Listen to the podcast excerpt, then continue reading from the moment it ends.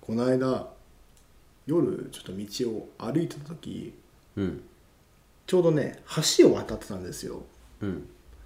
で僕の目の前にうんギャルが自転車を押してたんですようんうん乗ってなくてこう押してたんですようんしかも片手で携帯いじりながらうんうん押してたんですね自転車をうんうんでその後ろに70歳代後半ぐらいかなのおじいちゃんが後ろ歩いてたんですようんうんでおじいちゃんがふとあの、まあ、橋だったんでうんあの川の方を見てたんですようんうん歩きながらパッて見たんですよ、その瞬間自転車をしてたギャルがなんか止まったんですよおなんか携帯なんかあったのか分かんない止まったんですよ、でおじいちゃんあのよそ見して前歩いてたんで、うんそのギャルの自転車の後ろに乗ってたん ですよそんなことあるぶつかった瞬間2秒ぐらい二血してたんです よ真夜中のカフェイン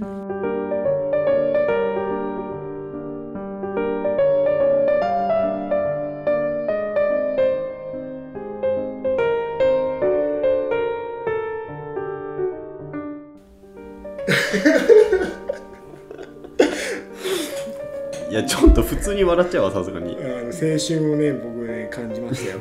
あのギャルとおじいちゃんが二血をするっていうのはやっぱ僕はねあの映画化ですねこれはあ新海誠さんの映画でありそうあありそうありそうないだろう絶対に知らない間におじいちゃんが後ろにいや怖い話じゃねえかよいやそんなことがねあってねいやたまに外出るのもいいなって思いましたあんま出てないわ家出てないあそっかあんま家で出ないうんあんま家出ない体調悪くなってきたから最近出るようにして偉いねるうんでもねやっぱね外出るといろんな発見がありますよねうん確かにね、はい、っていうね一コマがあったんでここでお話しさせていただこうかなとその場でメモをしました、はい、恥ずかしいねそれは言わなくていいで今日は怖い話やあ怖い話ですねありますよ1個あるんだありますありますえっとねこれはね僕が最初の会社ですね入社した時のあの新入社員研修っていうのがありまして、うんうんあの10日間ぐらい崖のホテルに隔離をされて、うん社会人としての常識を身につけるみたいななんか怪事みたいな状態だねあ本当にねあの犬吠埼っていうう、ん大丈夫その会社芝のうんあ分かる端っこ犬吠埼ねわかる崖なんだよね、うんで崖降りたら海みたいなうんうん日本一日が昇るのが早いとこかな、うんだよね一番右だもんねそう本当に本州のそこになんかねポツンとホテルが崖の上にあってうんそこに新入社員がね当時ねちょっと詳細な人数覚えてないんだけど90人ぐらいうんいて、まあ、結構大企業だったんで、うん90人ぐらい新入社員がいてそこに泊まってなんかこう社会人としての常識を学生気分を取るみたいなすごいまあミステリー小説にありそうな舞台だなと思ったけど90人は多すぎるわいや多いんだ よさすがに知らないわ90人死ぬことはないわ全員ちゃんと生きてるそうアガサ・クリスティの「そして誰もいなくなった」みたいな9あちょっとわかんないんですけどはいあのねなんかそれで、まあ、結構ほんと辛い研修で内容が辛いっていうよりもなんか寝る時間が本当になくてうんうんあのねほんと1時間1日寝るのが34時間みたいなうんうんなんだかんだやることがあってで朝もめっちゃ早くて1時に寝て5時に起きるみたいない千日解放業みたいだねや本当にだからねあこれ分かる人いるのか違うよ今度話そうな あかそっかだからそれねほんと辛い研修だったんですけど、うんまあ、その時の話である日、まあ真ん中日ぐらいかななんか全員で90人全員で手をつないで円になってあの1番から90番まで123456789って言いながら左隣の人の手を握るちょっと怖いことやってんねそうなんなんだこれと思ってうんで握られた人はもうちょっと隣の人に握りながら次の数字を言う123456789で90うんこれを何秒でできるかみたいななるほどタイムアタックみたタいイムアタックなんかまあそのなんていうの結束力みたいなことを言ってて、うんまあ意味わかんないなと思ってうやるわけですよ、でスタートして123456ってで89で終わったんですよ最後おう一人足りねえじゃんみたいななって誰だよいねえのみたいなどこでずれたんだみたいな感じになってちょっともう一回やりましょうみたいな、でもう一回やったんですよでやっぱ89なんですよねおういやまあ誰だよみたいなどこだよみたいな感じで僕ら新入社員はちょっと笑ってたんですようんなんで合わないのみたいなみんな数字言ってんのにうんでもその人事の人とかねはちょっとざわざわしててうんなんか知らんけどざわざわしてんだよねでちょっと一回集まりみたいなでちゃんと数えてで90人いたんですよちゃんとうんあ90人いるじゃんみたいなでその時はそれで終わったんですよでもなんかねすごいその時人事の人とかがざわざわしててざわざわざわざわいや会議じゃねえかでなんだろうなと思いつつまあ研修自体が辛すぎたんでまあそのことはもう忘れてたんですけどでその3年後ぐらいにたまたまその人事の人と飲みに行ったんですよ当時僕らの担当しててくれた人事の方と飲みに行ってあのその時に「いやあの研修辛かったっすわ」みたいなうん新入社員研修全然寝れなくてみたいな話を、まあ、ちらっとしたんですよねうんそしたらその人事の方が「あああの時ね」みたいな「まあ今時効だからちょっと言うけどさ」みたいな話うんうんをされて、でさっきのゲームで90人なのに89で終わってたみたいな話があったと思うんですけども、まあ、その時人事の方がまあざわざわしてたのは本当に理由があって実はその日の朝に敷地内で死体が見つかってたんですよあで崖なんで、うんうん崖の下に死体があって、ちょっと身元がわからないうん結構ぐちゃぐちゃな死体が見つかった、で結構研修も辛かったんでもしかして僕らのうちの誰かじゃないかうんみたいなのがあって一応そのゲームをうんなるほどねして、で89人でざわざわしてたっていうお話終わりですかっていうね話ですよああ、じゃあそれはあれなんだねあの研修のグループワークっていうわけではなくて単純な確認作業だったってことそう確認作業だったなるほどねうんなんかねだから本当にちょっとねビビったらしいその時はでもそれ後から聞いてもそんなことあったんだって逆にこっちはうんその事実を知るわけじゃん、だうんから結構怖いよね怖い普通にだってその時あの死体がいたわけじゃんうんそうだねその近くでねそう研修やってたんだもんね普通に崖から降りてでも結局それは研修の人じゃなかったんでしょ違ったふ怖くない話いや怖いよねいや怖いでもこれは怖い確かになんかね、まあ、心霊的な怖さではないけど、うんうんうんでもその時言えないじゃん僕らに、うんうんいや死体が見つかりました」とかさ、うん、うん、だって怖いじゃん怖いねだって敷地内に死体が見つかるってやっぱ女の子もいるからさ、うんうん夜とかやっぱ怖いしさ、うんなんか出たらどうしようじゃないけどでそこでそのタイミングで一人死ぬってことはしょっちゅうあんのかなみたいな。うんうん思ったりもするし、まあ、だから、まあ、当時は言えなかったらしいんだけど、まあ、3年経って、まあ、実はということでその話をされましたなるほどねなんかある敷地内で死体見つかった話そんな話あるわけないだろいやでもね新人研修ってまあでも僕らの時代って結構まあ下手したら10年とかも前だもんねそうだねちょうど10年9年ぐらい前かなと思ったそのくらいか、まあう、ん今よりはコンプラとかもそんなねまあ昔ほどではないけど、まあそうだね結構厳しい人って多かったじゃん、うん僕もね最初の会社に入った時に本社とは別でこうあの子会社を作るってなった立ち上げメンバーだったの僕その時うんうんうんでだからこうもうあの体系的廃棄とかも含めてうんうん全部新しいシステムを作るってことでうんこう十何人ぐらい集まってうん新人研修してたのうんで、まあ、みんなが同期になるわけなんだけどうんその中の一人で、まあ、少しちょっとこの人やばいなって人がいてうんうんまあ仕方ないんだけどやっぱ緊張もいろいろあるし、まあ、元からちょっとね少し変わってるなって人がいてうん上司の人から何か言われるとすぐこうおどおどしちゃうようなタイああプなるのほ人どねで一人こう昔ながらのうんこうどっちかというとこうすぐ手出しそうなタイあープはいのおじいちゃんっぽい怖い人がいて、なるほどなるほどそれこそ、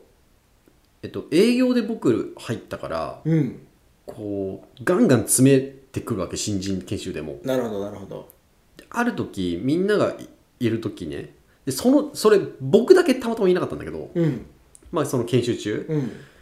こうその人がめっちゃ上司に「これ何なのどうなってるの?」って感じでずっと詰められてたらしいの。は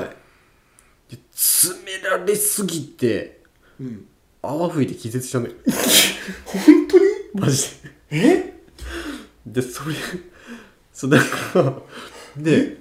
あのめっちゃ怒ってたらしいのそのね、うん他の同僚に聞いた話からすると、うんめっちゃこれどういうことどういうことってずっと詰めてて、うん泡吹いてうん気絶してうんで噂によるとなんかおしっこ漏らしたらしいの湿気もしたらしいのえめっちゃ詰められてんじゃんそうめっちゃ詰められた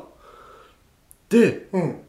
そうなった後その上司が「うんどうしたどうした?」とかってすっごい急に優しくなってたってさ「さすがにやばいと思っいたやそううんうんうんどうした?」とかいや浅草は下手くそだなちょっとやばいと思ったらしいくやて泡吹いて失禁して気絶するのはだってもう本当ねもしかしたら死ぬレベルですいよやほんとそうだよね熊が出たとこそういうレベルじゃん何か強大な敵が現れた時だよねいや本当本に当にまあでもちょっと精神的に弱かったんだねうん聞き流せないんだろうねまあね正直さ上司から詰められたってさ真面目な人ほどちょっと潰れちゃうじゃんそうだねそその人ねあの電話とかも多分苦手で、うんまああの仮に例えば山田太郎とするじゃ、うんんうんただ電話の時になんか焦りすぎて自分の名前田中の太郎ってなんか途中に「の」入れ てていや昔のそう昔の文章源書いたらって頼朝源頼朝じゃんけど自分の名前間違えることあると思ってあ中田の仲間たりでもいいあどっちでもいいよ、はいうんまあそんな感じでねなんかねあのーあーき新人研修の時は確かに厳しすぎて人が亡くなるっていうケースは大いにありえる話だからねえちょっと待って別に俺らの場合なくなってないか話してるらいやちょっとねうんはい怖いですね全然関係ないですけどうん僕のね親はね、うん僕がね3歳ぐらいの時かな1回だけなんか、 ね、死体を見たことあるって言っててうんなんかその1回だけらしいんですけど実際死体を見たことあるのはうんなんかね山に登ってたらうん山の中に車があってうん車のドアが開いててうんそこから人がなだれるように丸焦げになって半分ぐらい身を出してたっていう結局焼身自殺あ自殺だったのそう車で自殺なんだけどでもやっぱり途中暑くて出ようとしたんだけど体半分だけで真っ黒でマジで死んでたのを一回だけ見たって言ってた、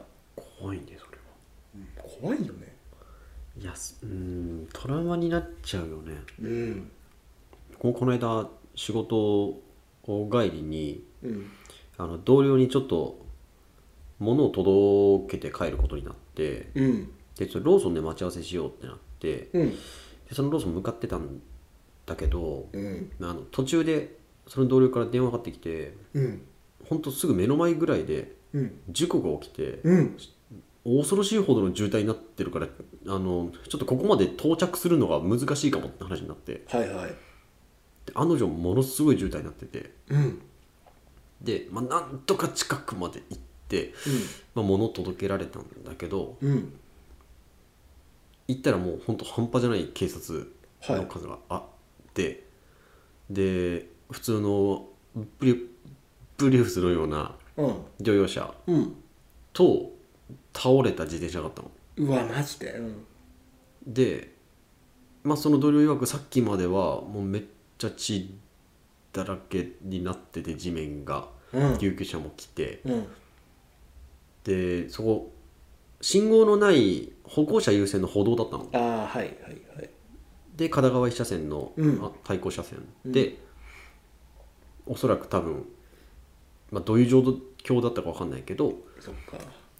で次の日ぐらいに聞いたら、うんやっぱあの人亡くなったらしいえですー、マジで、ってなってたからやだでそのさ現場を見るだけでもさあなんかすごい悲惨なことが起きたんだなーってすごく想像できるじゃないうんでなんかちょっとねこうどんよりしちゃうよねなんかいやいやちょっと臨場感があるじゃんその現場見るとそう僕しょっちゅう運転してるからさ、うん一言じゃないね1日34回ぐらい事故見ることあんの本当あにー車ひっくり返ってることもよよく見るし、うんうんうんなんか怖いよね本当に想像しない想像外で急に自分の命もなくなる可能性があるじゃない正直うんまあねいつさその瞬間が訪れるかはあれ僕生きてる死んでるよ車ってどんだけ運転してる人が気をつけてても後ろから突っ込まれたりとかってさ、うん対向車に突っ込まれたりとかってさ逆走してくる車があったりとかさもう防ぎようがない時あるじゃんうんもうほんとそういう時さやばいよね特に軽とかだったらさトラックが前にいて信号待ちしててさらにトラックに突っ込まれたりしたらさもう終わりじゃん、うんもうぺしゃんこになるよねそうだから俺絶対軽だけは乗りたくないし乗るなって言ってるまあ確かに誰に いやそれはあれだからとりあえずそれつなげたら OK みたいなのないからあ ないのねないないない奥さんとかには、うんまあその K とかはもう絶対買わないよって言ってるうんセカンドカーとかでもねうんうんうんあそれね車のね事故関連で言うとねこの間あったんだけど、うんあの奥さんが運転しててうん僕後ろ乗ってたんですようんで子供も乗ってて後ろうに、んであの近くのねマックにお昼買いに行こうって言ってうんお昼買いに行ってたんですよ、うんで運転してたら急になんかバーンと音聞こえて、うんなんかにもぶつかったみたいな、うん結構でかいあの音がうん鳴っててうわやっべえと思ってなんかぶつかったかああ引いたかみたいなこの横左側ですよ、うんうんバーンととなって見たらなんかこうなんかね一応サイドミラーで確認したんですよ僕後ろから左側のサイドミラーに見て、なんかぶつかったんじゃないかと思って確認したら、自転車が倒れてたんですよえーい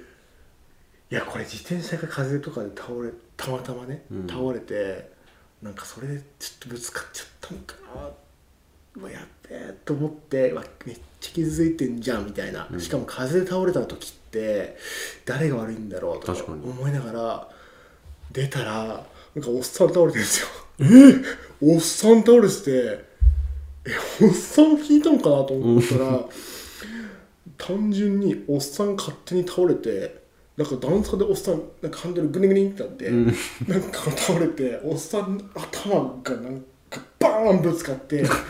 なんか車ちょっとなんかねおっさんの頭の形に気づいてたいやおっさんの頭硬すぎるって方が重要だろそうでおっさんがなんかなんか「あすいません」とか言ってで「傷とか大丈夫ですあ大丈夫ですね」って勝手に自己解決しててでも俺これどうなんだろうと思ってでも確実におっさんが勝手に倒れたんでうんでしかも横だしこっちは悪くないと思うんだよねででもおっさんなんか痛そうだしああこここでなんかなんかちょっと「いやちょっと傷ついたんですけど」とか言うのもいやかわいそうだなと思って。まあでもねあの車体のさそのペイントがさ、うんもしかしたら硬いおっさんの頭についてるかもしれないじゃんだからおっさんの頭修理しとこにいやおっさんの頭コンパウンドしたら取れるじゃんいやハゲるわいや もうハゲてたからいいんだよそれはハゲたのハゲてた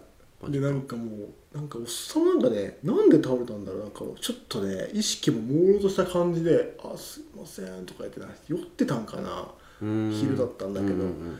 なんかそれでさ「いやまあまあ、まあ、大丈夫ですよ逆に怪我とかないですか?」とか言って「うんうんあ大丈夫です本当すいません気をつけます」って言ってあの帰ってったわおっさん ね怖いだからね別に普通に走っててもこっちがどんだけ気をつけてもそうやってさ、まあ、事故とかさなんかあるからさ、ほんと怖いよねまあ確かにな、あれでもささっきからさうんなんか奥さんとか子供とか言ってるけどさ、うんカイエンって奥さんとか子供いたっけあれ俺死んでる